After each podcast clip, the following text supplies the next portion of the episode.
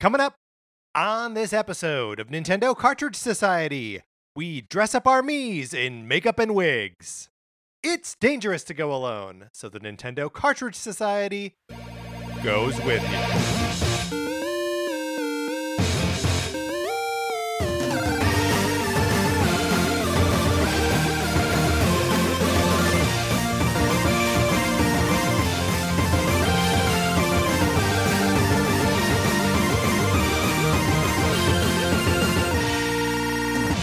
Welcome to Nintendo Cartridge Society. My name is Patrick Ellers, and I am joined, as I am always joined, by my co host, Mark Mitchell. We've got a good show for you today. We're going to be talking about the news from the week, including Super Mario Party DLC coming to the game two and a half years after it uh, initially launched. And then on Thursday, Kid Icarus Month continues with a discussion of Kid Icarus games that never were. But Mark, in the meantime, how you doing? I'm doing great. I uh, I fe- I have to get something off my chest about Columbo, and I know I've been talking about Columbo a lot. Great. So I'm Yeah. I, I hope everybody provides me just a little bit of grace while I work through my issues with this TV show. Um, Right. you know, I'm slowly making my way through it. Uh, but I have to do just like an episode at a time and then let it rest.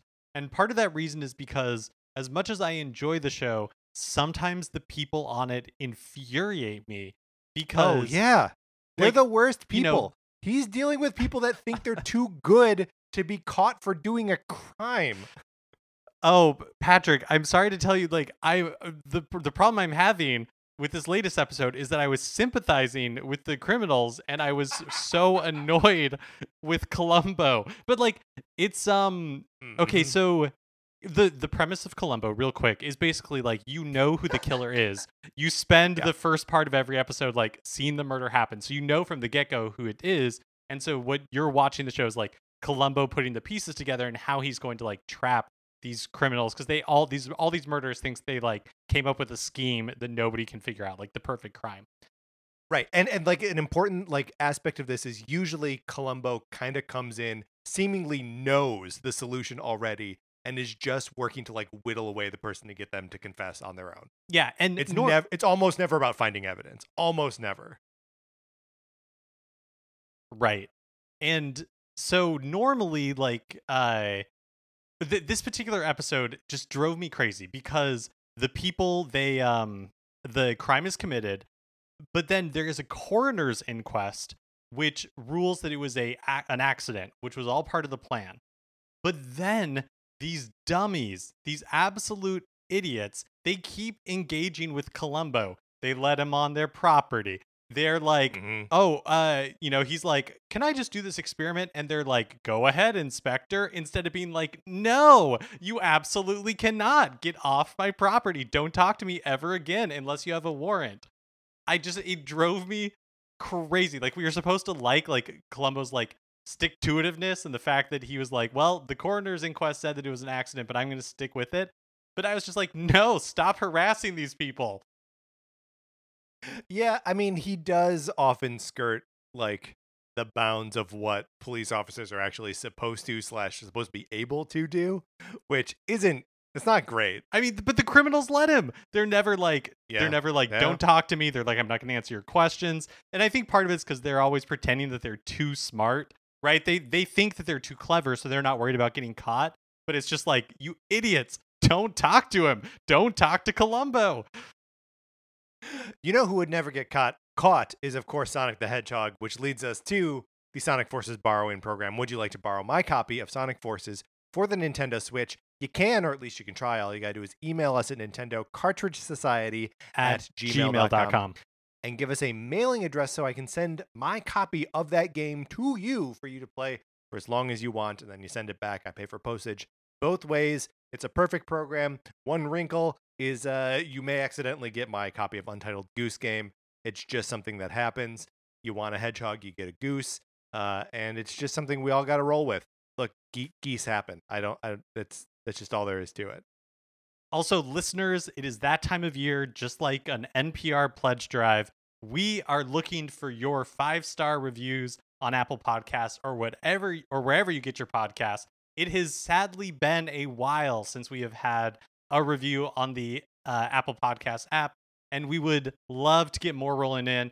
They help uh, people find the show. We like reading your reviews. I can't stress this enough. People who Mhm. send us emails, people who tweeted us, people uh, who uh, leave us five star reviews, it delights us to no end. We love doing this show, um, but we love like hearing from people, and it just makes us feel good. Right. And we like hearing people say good things yeah, about right. us. oh yes, yes, yes. That a is- very, that's a very a flattering very imp- important point. but also just like any kind of communication from you guys is fun um so if you ever have anything to contribute to the show email us or tweet at us or uh i guess leaving a review isn't the best place to like communicate like have a start a dialogue but it is a good place to let us know how you feel about the show so we would appreciate uh some more reviews coming in. Um, all right mark uh let's get into what we've been playing this week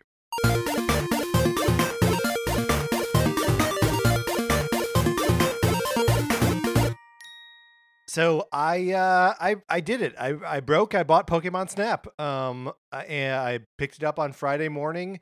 Uh kind of a first thing was just like, "Yep, I'm on board. I'm getting this. Uh I'm going to play Pokemon Snap." And Mark, let me tell you, it's a good time. I find myself delighted by this game. Um all the time it is such a a chill like laid back experience um and you know there there are few things more rewarding than like going through one of the the paths and taking pictures of pokemon leveling up your research level so that they change their behavior the next time through uh, and you're like this pokemon that wasn't giving me the time of day last time now like wants to run and dance around in front of me and i can take its picture i can throw apples at it i can play it a little song. Um i find myself laughing at this game a lot mark a lot uh, there was a Pikachu. He ate an apple and then kind of danced around, and I was like, "Ooh, this is wonderful." That sounds so nice. What was there anything in particular that like pushed you over the edge from like I think I'll wait to like I'm gonna get it now? No, not really. I, I mean, I just, I, I haven't. I feel like I haven't had a um like new Nintendo game experience to play in, in a while. Um, and so it's just I'm, you know, because I mean, I I- I played the heck out of um Super Mario 3D World um and Bowser's Fury. Um, but Bowser's Fury, you know, tided me over for like a day and a half. Um, and then I was happy to play Super Mario 3D World again, but for me that was playing that game again. Um, because I played the heck out of it on the Wii U. Um, so yeah, I don't know. I think I was just like hurting for a new experience, and I know that you know now that we are um in May, that there are a, a couple of um like new big Nintendo experiences like roll, rolling down the pipe here. Um, but I don't know. This one just like felt right. Um, and uh, th- there there was a period I, I was playing this game last night. Uh, for like kind of longer than I expected to, right? Like maybe like two two hours, two and a half hours straight of just like Pokemon Snap, Pokemon Snap. Uh, and then I was like, oh, I, I should go to bed. It's late. Um, and I took out the garbage before I, I went to bed, and I saw a cool bug outside, and I immediately pulled out my phone because I was like, I'm supposed to take a picture of this bug. so so I'll, I'll I'll tweet out the picture of this cool bug I saw, um, because I was just in like I was just in hardcore Pokemon Snap mode, where I was like, yeah, take pictures of all the cool things you see. That's fun. Have you been like sharing them on social media or anything when you get like a particularly good snap? Um, so not on social media yet. Um, I've been sharing like the the game allows you to have um a little uh, like a small online presence where um you know all of yours uh, Nintendo Switch Online friends can um see uh, six photos that you upload specifically um for uh, you know other people to view and those are all photos that you can either just like upload uh naked or doctor right? So um you can put stickers and filters and like you can do all kinds of things uh, and then you can also like title them which is fun. Um you can do lots of fun jokes with that and then people give um oh what are they called? It's uh they're like smile medals or fave medals or something like that. Um and so I've I've got a I've got a photo of a of a surfing uh, Raichu um with uh, sunglasses on and the name of it is Surfs Up Bro and it's got a lot of it's got a lot of medals and I'm very proud of it. um so yeah and then like just like checking out what other people are putting up on their uh, little online uh, portals too is uh super fun and like again just really low pressure and like cool and creative and I'm just I'm I'm I'm really enjoying the game. I I like uh, that you can pin those like six photos to your page. It's like uh, the stealth return of MySpace top eight, right? It is. It is. Well, and uh, in addition to those six, there are two that the professor picks for you to go to go up there. So I guess it is there. There is a top eight. Perfect. Um. Well, you know, uh, ever, since we got our 3DSs out to, for Kid Icarus month, um, I decided to go ahead and give Rhythm Heaven Megamix a spin. Um, this is the Yeah. 3DS Rhythm Heaven game. I played the DS one when it came back when it came out, probably like 10 or 11 years ago at this point. Um, and I played the uh, Rhythm Heaven Fever for Wii, but there hasn't been, or I guess there has been. I think Rhythm Heaven Megamix came out like five or six years ago, but I just have never played it until now. Yeah. And I think it's like, uh, given the name Megamix, like I think that it is a WarioWare Gold esque compilation of like, um, uh, those like rhythm mini games from the DS game and the uh Wii game. And actually, maybe there might be stuff from the Game Boy Advance game. I don't know if that ever came to America. If it did, I have not Yeah. played it.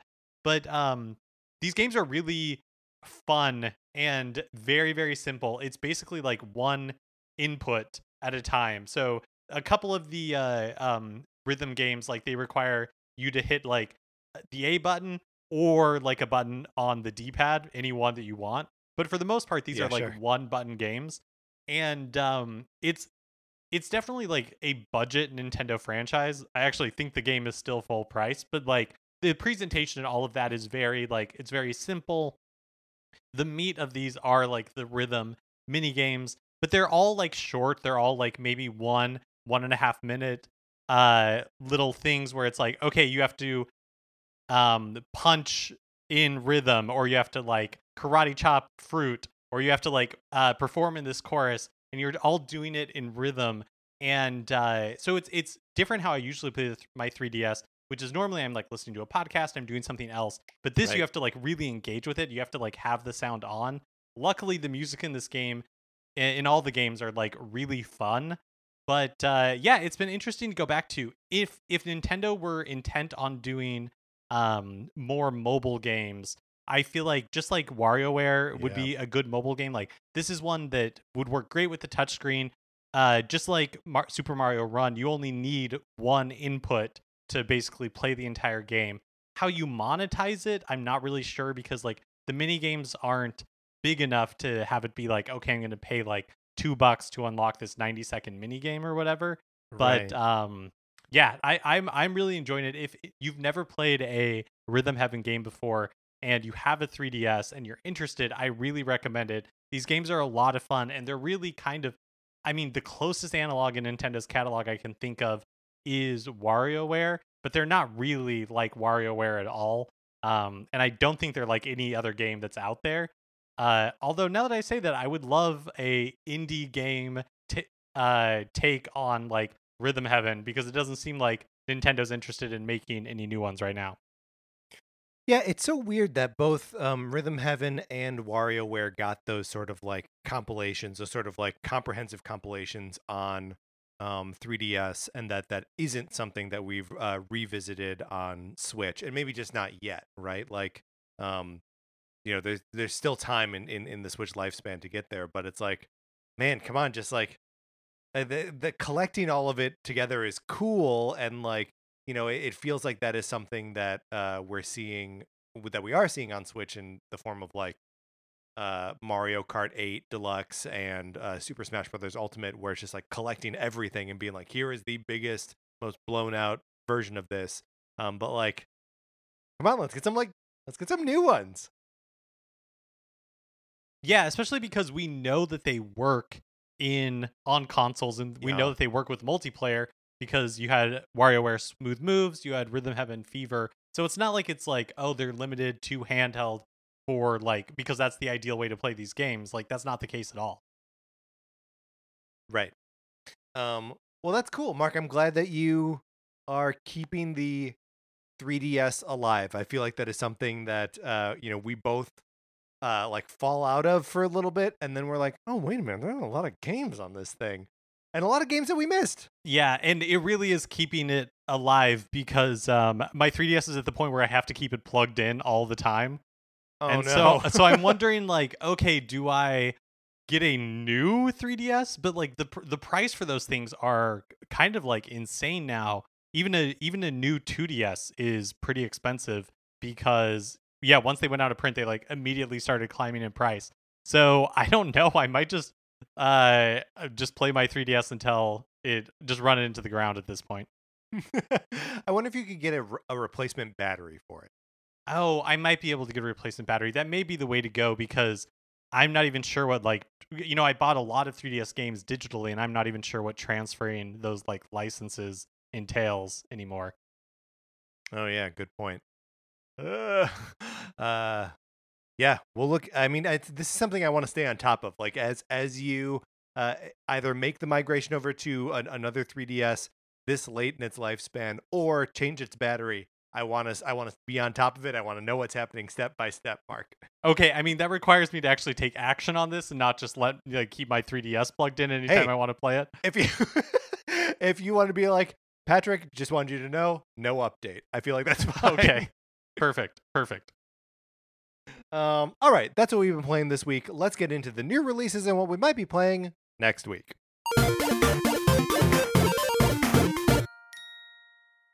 So, from my perspective, not really anything uh, that is coming out this week to particularly highlight, but there are a bunch of sales going on at the same time right now. So, there is an insane amount of games on sale, um, and some of them are really good deals.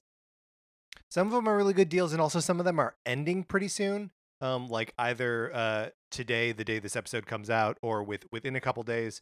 So if if any of these sound, we're we're gonna try to highlight a, a couple. There are so many games. It, it seems like there's a big Square Enix one. Uh, there's uh, a lot of these Ubisoft games are on sale, um, and just like a handful of other things. Um, Mark, what what uh what on here jumped out to you as uh n- noteworthy? Uh, the one that like I have my eye on is Rune Factory 4 Special. It's uh Mhm. ninety nine was thirty nine ninety nine. Rune Factory is a franchise that has always like intrigued me. It is um a mix of like a dungeon crawler with like the farming elements of uh Harvest Moon, and it's from the um developers. I guess it's Story of Seasons. It's from like the same like developers as Story of Seasons. Uh, so it it has a lot of the same like elements and style to it. And I know Rune Factory 5 has been announced for Switch. It is coming sometime in the future. Rune Factory 4 Special, uh, I think, was re- released like two years ago at this point, and something I've always kind of been interested in checking out. I love farm simulators. I like RPGs. So like mixing the two together seems like it'd be right up my alley. Yeah. Um and that's that's a good like healthy chunk off of that too, like to to really bring the price down to a reasonable range. Um in that same sort of idea, um the um Catherine Full Body um uh Catherine Full Body is uh, on this list as well. It's 24.99, normally goes for 50 bucks. So it's like at, at half price and that was a game that I was excited about when it came out. I was like, yeah, I can't really justify spending $50 on um a game that I did play like 12 years ago. Um, but at at 25, like that that's right in line for me. Um, also, uh, you know, I've I've been talking about the Blizzard Arcade Collection. I've been playing Lost Vikings and Lost Vikings 2 on it. Um, it is now a collection of five games. Was originally a collection of three games. Um, and it is seventeen dollars. It normally goes for twenty. Um, so that's sort of just like it's a minorly better deal. Is always a great deal. Um, Blossom Tales: The Sleeping King, uh, which is a, a Zelda-like game that we shouted out a long time ago when it originally came out, is six bucks. It normally goes for fifteen, um, but six bucks it's barely like spending money. Um, all the Final Fantasy games are at like half price right now. Um, Hypnospace Outlaw, which you were talking about the other week, Mark, is also half off, ten dollars instead of twenty.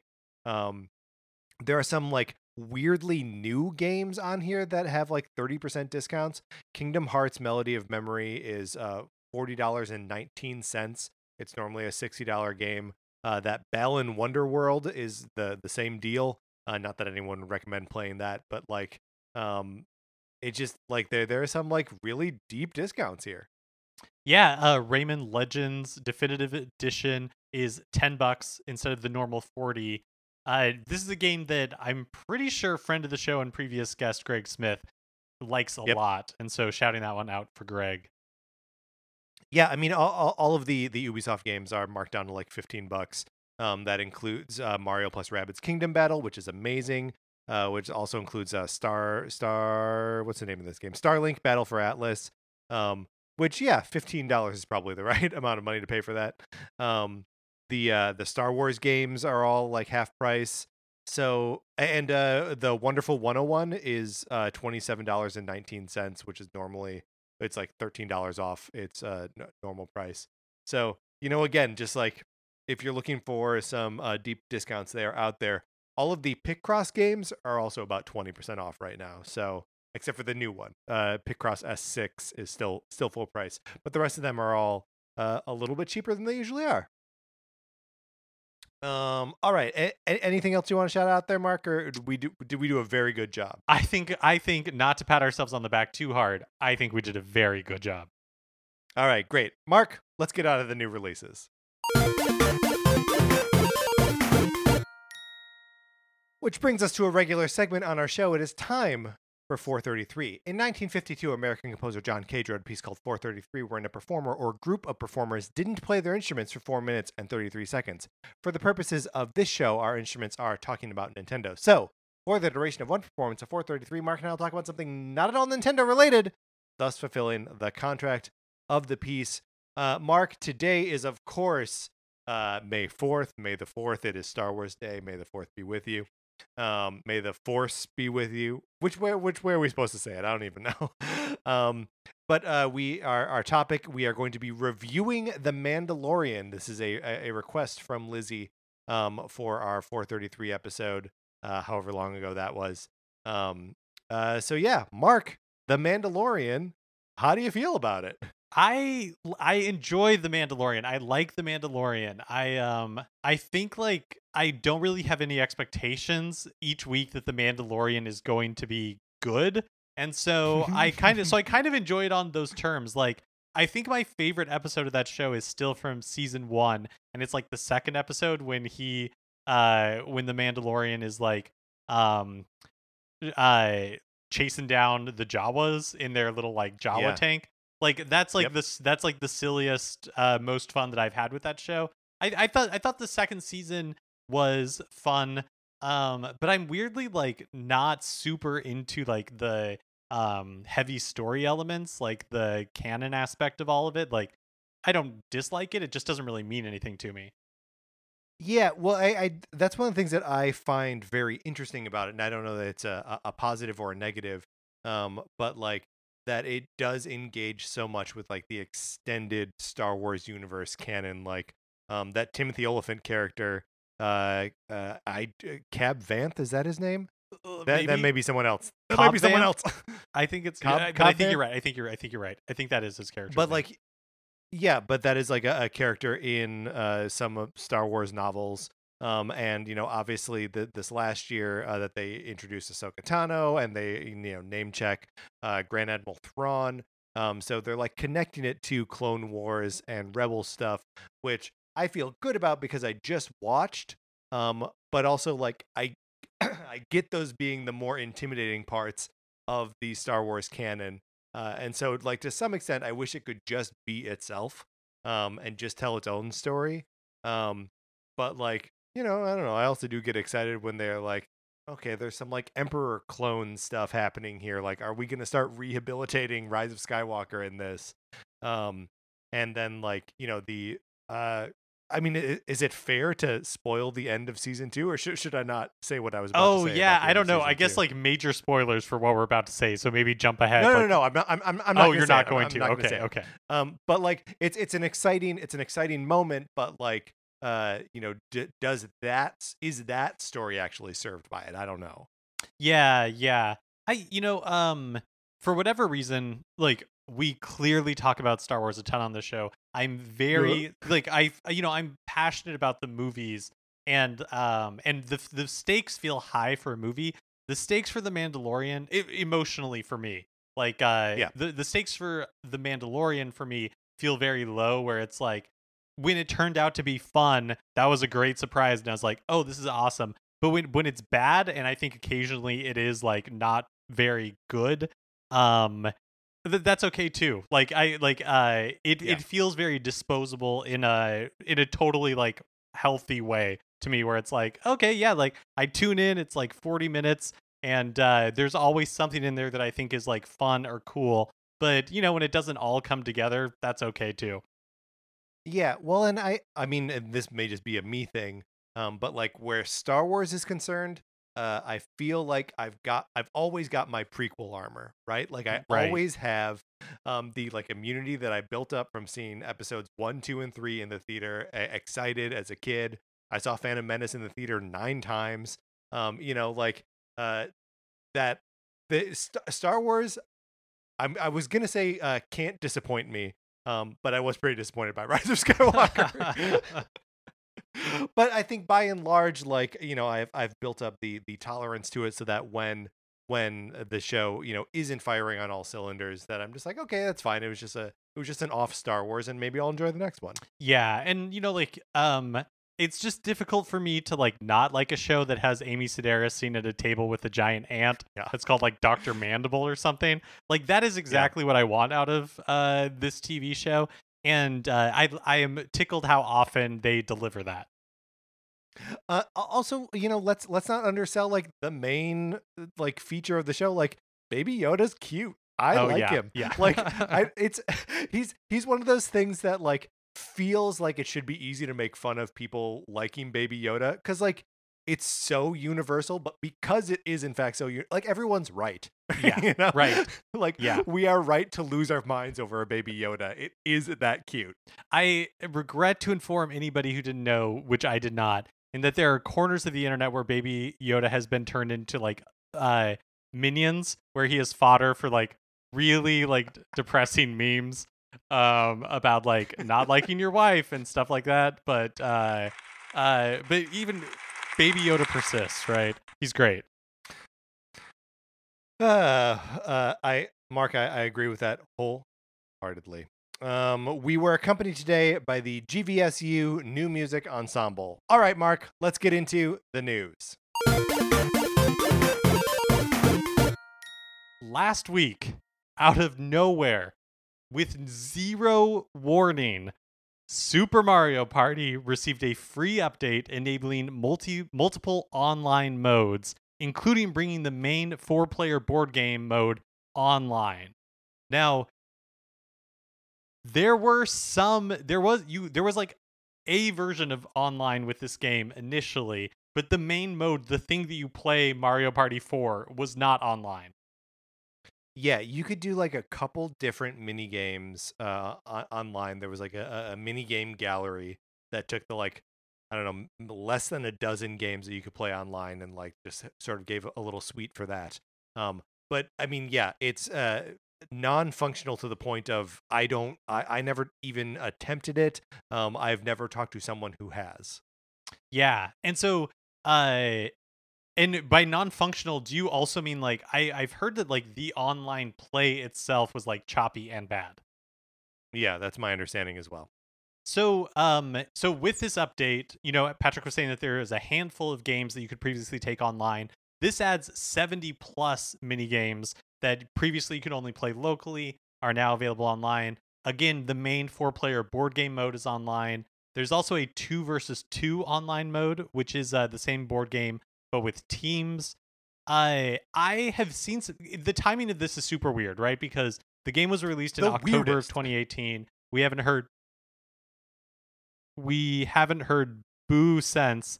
Um, and this is like the first time the game was updated. But I've seen speculation, and it kind of makes sense that uh, you know Nintendo they updated their online backend. They're using a whole new like Mhm. server system for online games, and I wonder if that's what they were holding off for. Because I haven't seen anything about this update from people saying that like it plays super smoothly or anything, but I haven't seen a lot of complaints about it being unplayable. Yeah, so with um uh, Monster Hunter Rise was the first like big Nintendo title to be using the new um, on online servers or the new online server protocol or whatever. Um, so yeah, it, it could be that they were migrating it over to that they were migrating Mario Party um, over to this as well, which is what allowed them to put so many more um, games online. Which like so in in- in that way the timing does make sense, but in another way, just as in the states we're like opening up from the pandemic and like starting to go over to people's houses again, um, uh, it is like precisely 14 months too late, right? Like this would have been a killer update in uh, April or May of 2020. Yeah, totally. I also, but you know, Super Mario Party, even though it came out in October of 2018, continues to sell like consistently well. And so I think there are a lot of people who are picking it up for the first time who like will never know a time where you couldn't play this game true. online.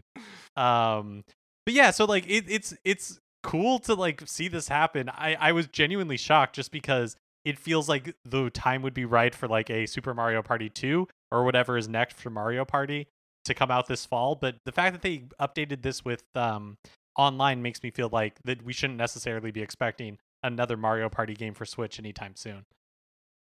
Yeah, well, and it's also just another like another chapter in the like you can never predict what Nintendo is going to do, how they're going to support something 3 years after its initial launch with like, you know, a game-changing new feature.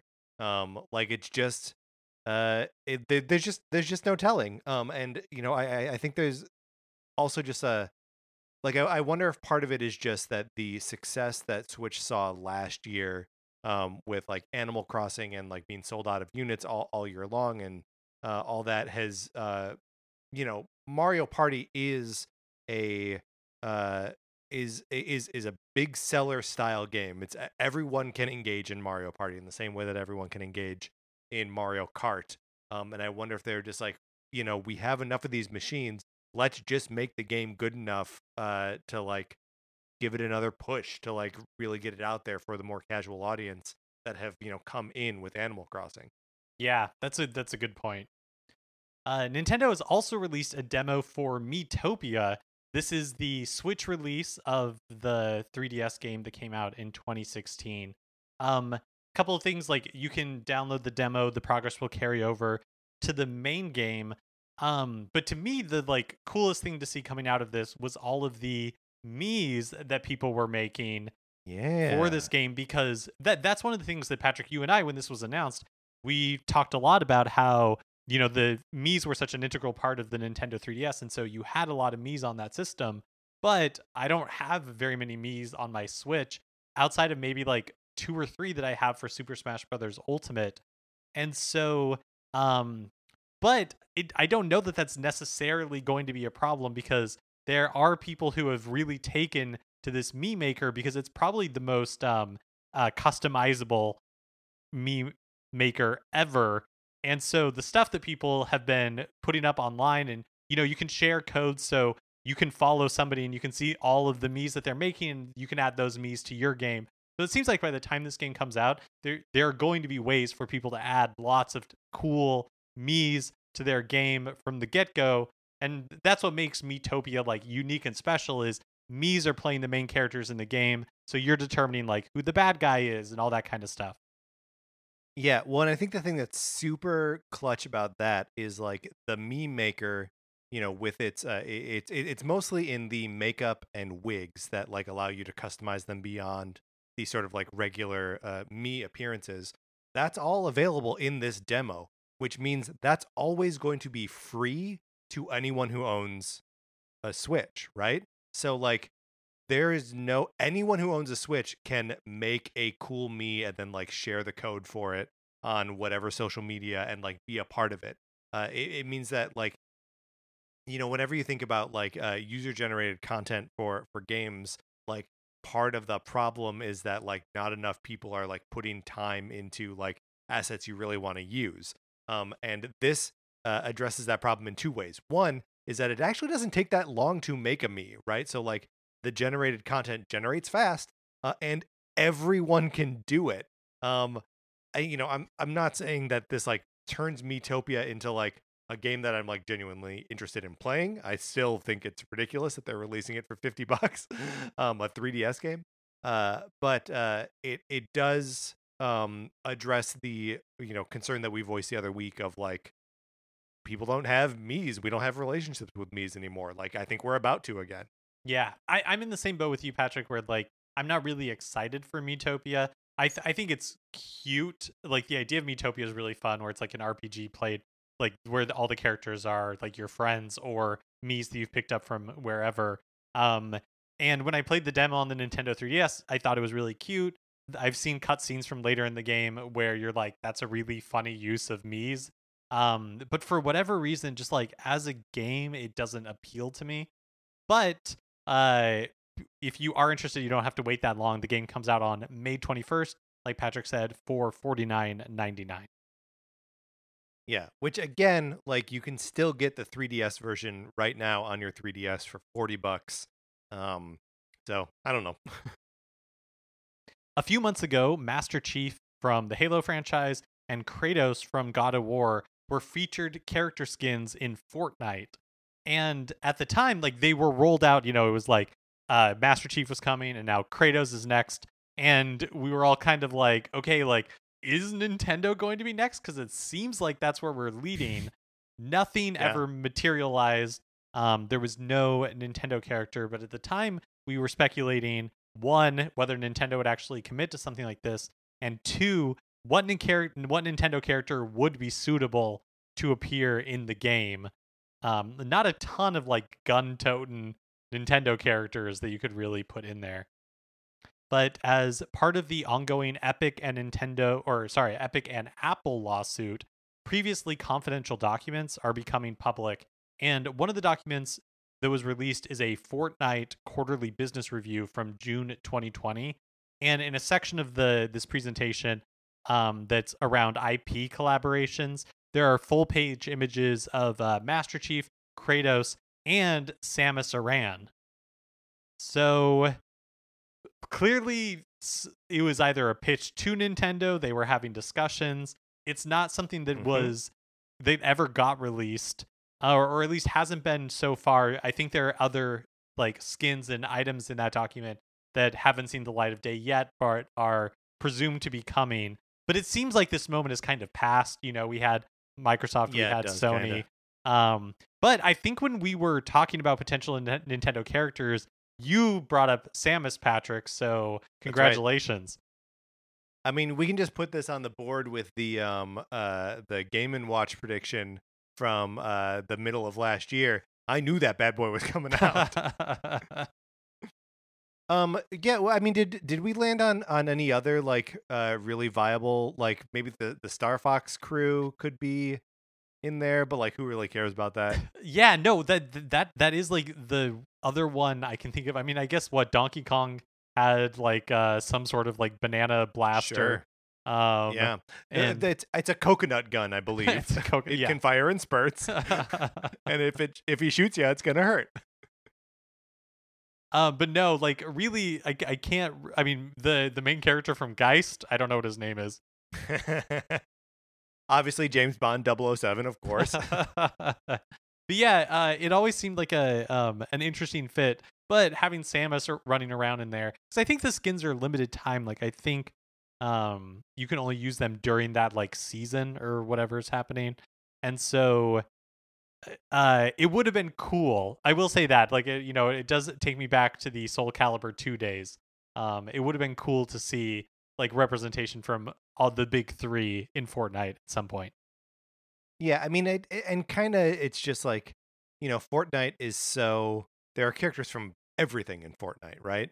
Um, and it's just like, well, why not? Why not a Nintendo guy in there? Yeah, let's let's yeah. get let's get one Nintendo person in there. Konami has revealed that they won't be attending E3 this year, but that they are they're deep in development on a number of projects. Um, Ooh. and th- this is notable to me because after basically getting out of console video games a few years ago, like famously just being like, "Nope, we're you know like not doing this anymore." Konami has like kind of walked that back and has become more active in mining their library. Um, you know, like we saw the Castlevania collection, uh, we saw Getsu Fumaden Undying Moon at the latest uh, Indie World Showcase. So it seems like they're maybe doing what Sega has done with some of their franchises, where they're partnering with like third party developers um, to like bring them back. And I know there were rumors of like a Silent Hill game that was a Sony exclusive that we haven't seen, but like that was the rumor going around for a while. And I'm always interested in somebody revisiting Castlevania. So I am curious to know what they're working on. Probably something Metal Gear related, actually, now that I'm saying all this out loud, because that's probably their most lucrative franchise at this point. But um Oof. I mean, I, I don't know though because the the expectations on a on a Metal Gear game are always huge, right? Like they're not, and uh, you know, uh, the longtime um like director and producer of those games, uh, Hideo Kojima is not with uh, Konami anymore. He's you know got his own studio right now. Um, but like those games aren't cheap to make, right? They are like famously belabored projects, um, and they sell super well. But like you know, I gotta wonder like it, that that feels like it was one of the nails in the coffin for uh, Konami when they were first like, all right, I don't know that we make games anymore.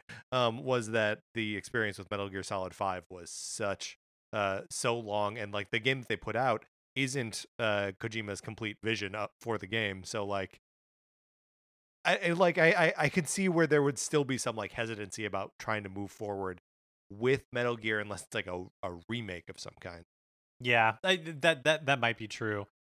I just really feel like um after the success of Sonic Mania and you Yeah. know like the success that Sega's had also with like Streets of Rage 4 and things like that, that feels like such a viable option to me that I don't know if I was Konami, I would absolutely, you know, find an indie developer who I mean, I guess I guess actually we're you're kind of seeing it although it's not sanction it's, it doesn't have anything to do with Konami but with the uh, Teenage Mutant Ninja Turtle game that is coming out. Um, but like you know, you just finding those develop that indie development team Yeah. who like loves the property and will you know like wants to do right by it. And I, I feel like that's what you need from uh, Castlevania is somebody who just like wants to make one of those games again. I guess that isn't um, uh, Iga, whatever his name is, the one who made like Yeah, I- Igarashi. Yeah. yeah. um yeah I, I mean it's it is so interesting too because like there are just there are there's a, a huge library of games that like are sort of languishing uh under um konami's rule right? Like they did release that castlevania collection that we talked about on this show um which is uh like eight or nine castlevania games that are all um from the 8 and 16 bit eras uh, and also two game boy games which are virtually unplayable. Three three game boy games because kid dracula is on there as well. Um but like they have this uh you know like sort of parallel history with um the Castlevania games that like fit the Metroidvania mold, right? Like for which the the genre is named. Um there's a whole series of them on the Game Boy Advance. There's some DS games. Um and like th- there are uh, you know Symphony of the Night was recently re-released um on like PlayStation and um Xbox, I think. But like you know there's there are so many of these games that are just sort of like sitting around and like could stand to be released uh, in, in some format. Like there is virtually no way to play metal gear solid 4 right now uh, on anything except an old playstation 3 like that is literally it. That's so um, wild. isn't it weird? Um and so like uh, you know a, a lot of these a lot of those games could just stand to be um polished up and like pushed back out on on new platforms. Um but it's just uh you know because konami has been like taking more of a back seat uh in the last like five years or so um it's just there it's it, uh, it's just it's just a library that's just locked away Yeah, it's kind of honestly it's surprising to me in a way that like Konami hasn't been absorbed like um the way that like Hudson was absorbed by Square Enix. Is that right? Am I getting that right? But anyways, you know, like I, I feel like a lot of those smaller, like mid tier Japanese developers have been absorbed by other entities. And it's kind of a surprise to me that they have Konami has stayed independent. I'm glad that they've stayed independent. Um, just because Mhm. I don't think we need more consolidation in the video game industry. But I I'm you know, they have such storied franchises that it's weird to me that they just Yeah. walked away for a while. And so I'm excited to see uh what they are working on and what like their big plans are coming back. This is probably short-sighted on my part, but do you think that any of that has to do with because like their their uh, sort of main business is like um experiential like parlors and stuff, right? And like uh pachinko machines and, and stuff like that.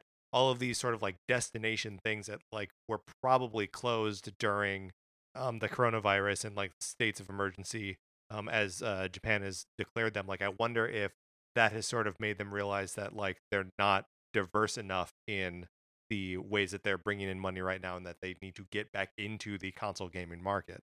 Oh yeah, that's interesting. Yeah, I, I don't know. That that could have uh, contributed to it for sure. Fast Company published a feature on, on Nintendo that included quotes from Nintendo President Shintaru, Shintaro Furukawa and Nintendo of America President Doug Bowser. Um, the whole thing is worth reading, so we'll link to it in the show notes. Uh, it's you should definitely check it out. But here's some highlights. Uh, Nintendo has been on a mission in recent years to deploy characters outside of video games. Um, you know, we see new merchandise partnerships with people like Lego, uh, Uniqlo, Puma. There's the theme park lands coming online, um, and this upcoming Mario animated film that like looms in the distance like a meteorite. I'm terrified of what this thing turns out to be. But uh, it's important to note that like their Nintendo's focus is still on games. Uh, Furukawa says specifically, "quote Our objective has always remained the same," he says, "to connect and entertain more consumers with Nintendo IP in the hopes that they may become interested in the world of our dedicated video game experiences. By doing this, our goal is to create a connection that transcends a particular game, platform, or console generation." Uh, and I gotta say that is a bit of a relief, right? Just like as as a uh, longtime Nintendo fan who found their IP through games, uh, that like, I mean, I guess I, I guess I can uh, understand a world where like I'm interacting with Mario not primarily through games, but I don't like it. I, it's you know, I I, I want to. I, I'm I'm happy to be assured that they're they're always going to be focusing on how to make those game experiences the like primary way that you interact with uh, these franchises. Yeah, it is. It's an interesting like shift in strategy because on the one hand, it seems like subtle, but the um uh, ramifications of shifting are huge. Like it's like okay, like introducing somebody to Mario through the animated Mario movie, and then creating that virtuous cycle where okay, by because they like the movie, fingers crossed. Oh, please God, be good. Um, then, God, then uh, they will, you know, like okay, seek it out on like a mobile phone or seek it out. I guess really what they're looking for is through like the Switch, um, or whatever Nintendo's current console is. Uh, Yeah, I, I I do think it's interesting too that they're not. Um, I mean, I guess there's like an interactive, like sort of game element to the um Lego Mario stuff, even though I don't really think that that's. I, I think it's just interactive. I don't really think there's a, a true game component there. Um, that there aren't like it. It seems like there could be a market for um you know like Zelda tabletop games or like a Metroid tabletop game or uh, RPGs for like any of the uh, Nintendo franchises. Uh, and it's interesting that that is not really a part of this that they're really exploring. And like even in the way of, I mean, I guess there's always like manga and stuff, but like that we haven't seen uh, like other gra- like graphic novels or like comics from like big publishers. You know, there there was the talk of the Arms graphic novel coming out of uh, Dark Horse, but that got canceled. Um, it's just uh, it's it's interesting to see Nintendo being like, we're expanding our IP into all these other places, and you're like, okay, you're not going to any of the places where like everyone else goes. Uh, you're just like making a movie and like putting some shoes out. yeah, yeah. Like I, I guess you know on anything that uh takes somebody's time. I guess you know Yeah. is in theory competing with Nintendo. Um, but like I, I feel like a movie and like clothing and like that kind of stuff um doesn't compete in like the most direct way as if they were like uh um I feel like tabletop like RP like games like that feels like the closest thing that's like a direct competitor where it's like you can spend your time gaming doing this or you can spend your time gaming on like a console Right.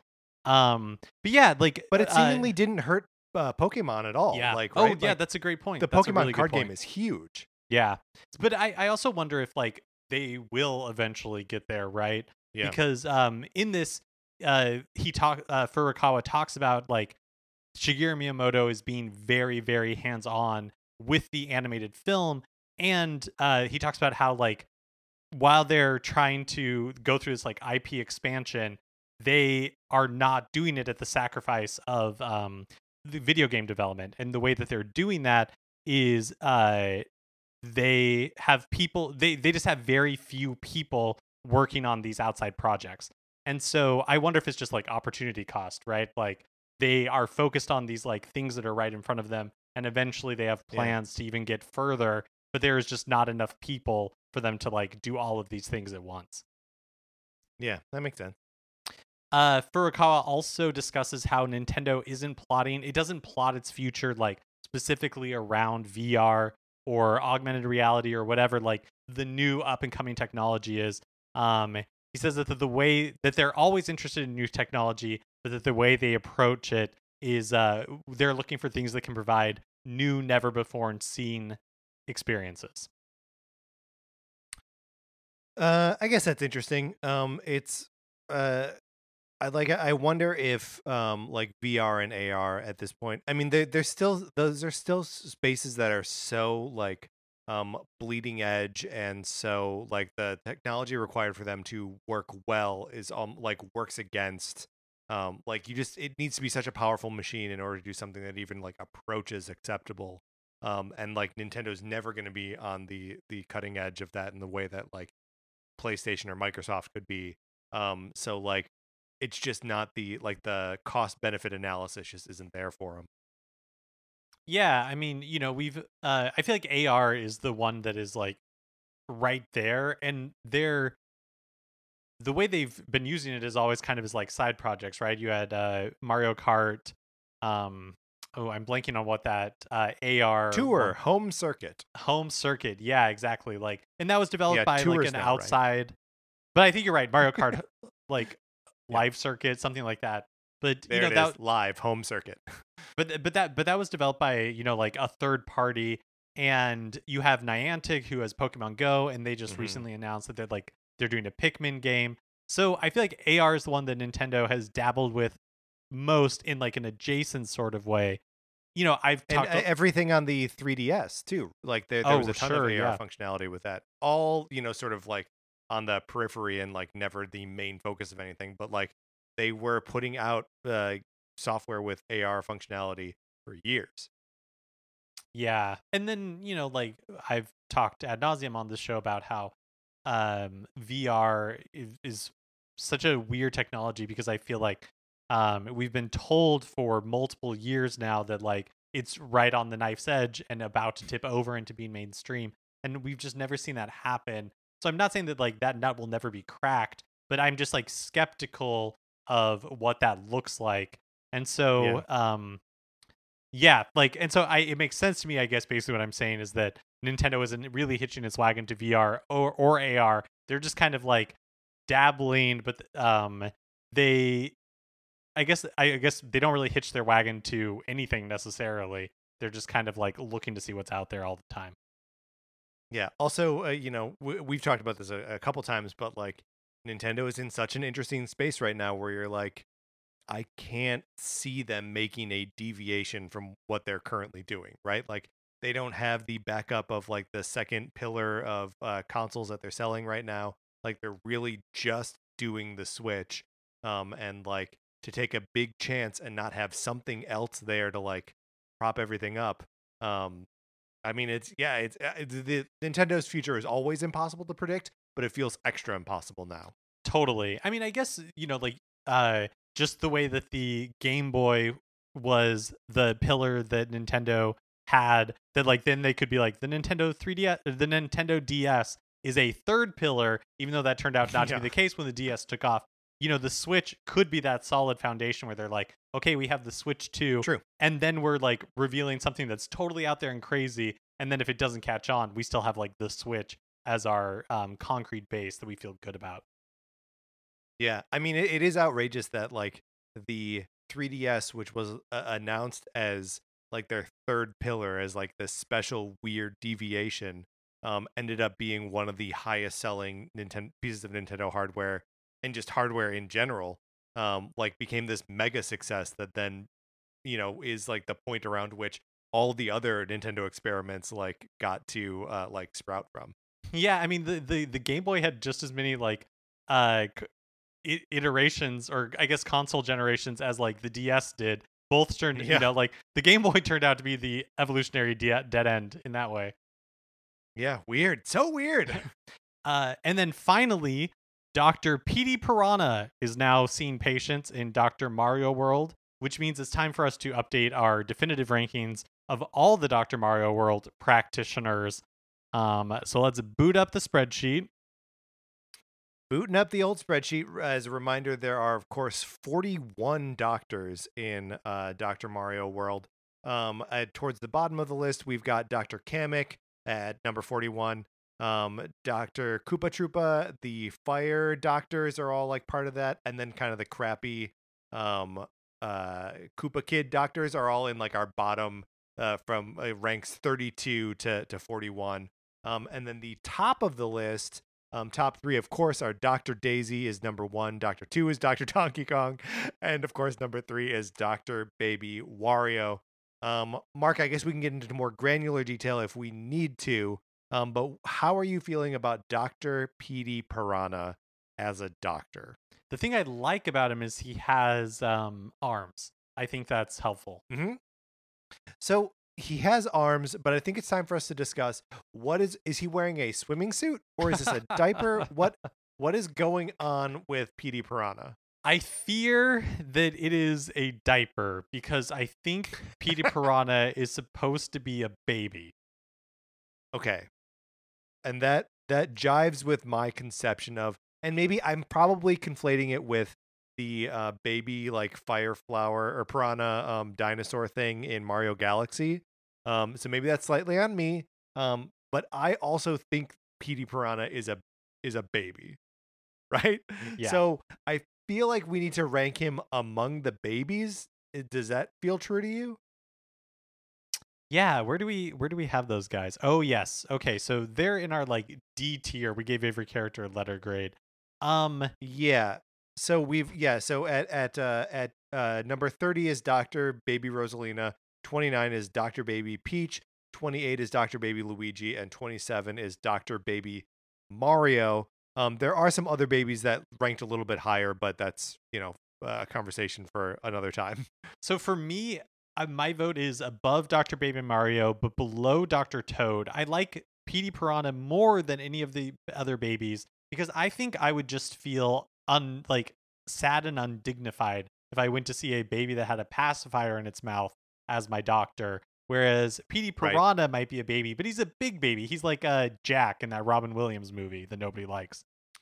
Sure. I mean, you you are correct in identifying that as as such as a Robin Williams movie that nobody likes. Uh there's I think that's probably good. I think number 27th uh after Toad, uh after Dr. Toad, sorry. Um makes a lot of sense. I do just want to bring up one thing. Uh he's a plant, right? Does it bother you that you would be uh that seeing a doctor who is literally a plant? You know, if he's done all of the training that he feels comfortable with human physiology, like who am I to disagree with the Mushroom Kingdom board? All right. Uh, then I think we have uh, an answer there, and it means that Dr. Petey Piranha is coming in at number 27. Um, just uh, just a slightly better doctor than Dr. Baby Mario, and a slightly worse doctor than Dr. Toad. Um, this is an ungainly list here now, Mark. Um, It is a little out of control. Yeah, it's look. I'm I'm pleased that our, our top five can I, can we just go through the top five one more time because I love them so much. Number five is Doctor Goomba Tower, which is of course uh, three Goombas in a trench coat, um, like a lab coat, I guess. Um, number four is Doctor Lakitu, and I don't remember why he's ranked so high, but it uh, makes sense to me. Number three is of course Doctor Baby Wario, um, just because it is a a confluence of terms that no one can understand. Um, He's uh, a, a series of contradictions, too powerful to deny.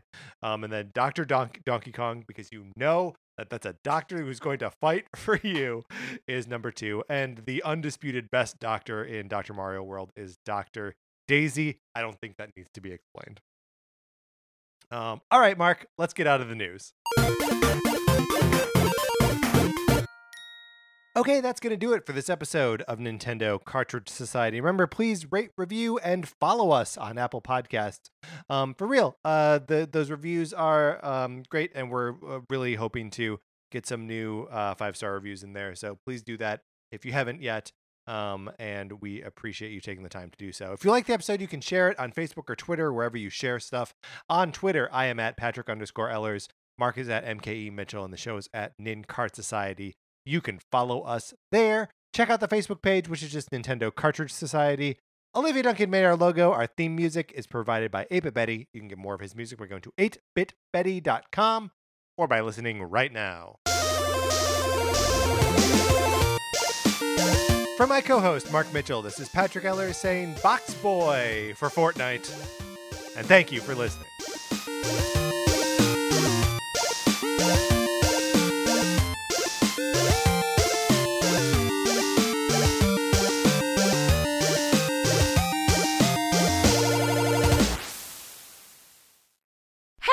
Oscar, Rachel, do you like Disney movies? Yeah. Yeah.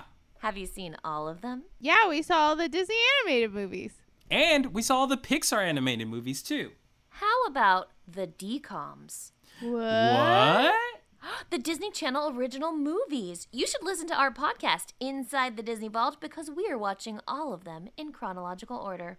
Yeah, and we do fun segments like we cast each other. That's right. And my favorite segment, Zaddy Watch, where we rank every single DCOM daddy. Ooh, you can listen to all this fun stuff on our podcast, Inside the Disney Vault on Campfire Media, wherever you listen to podcasts. All right, guys, let's get back in the vault. It's cold out here.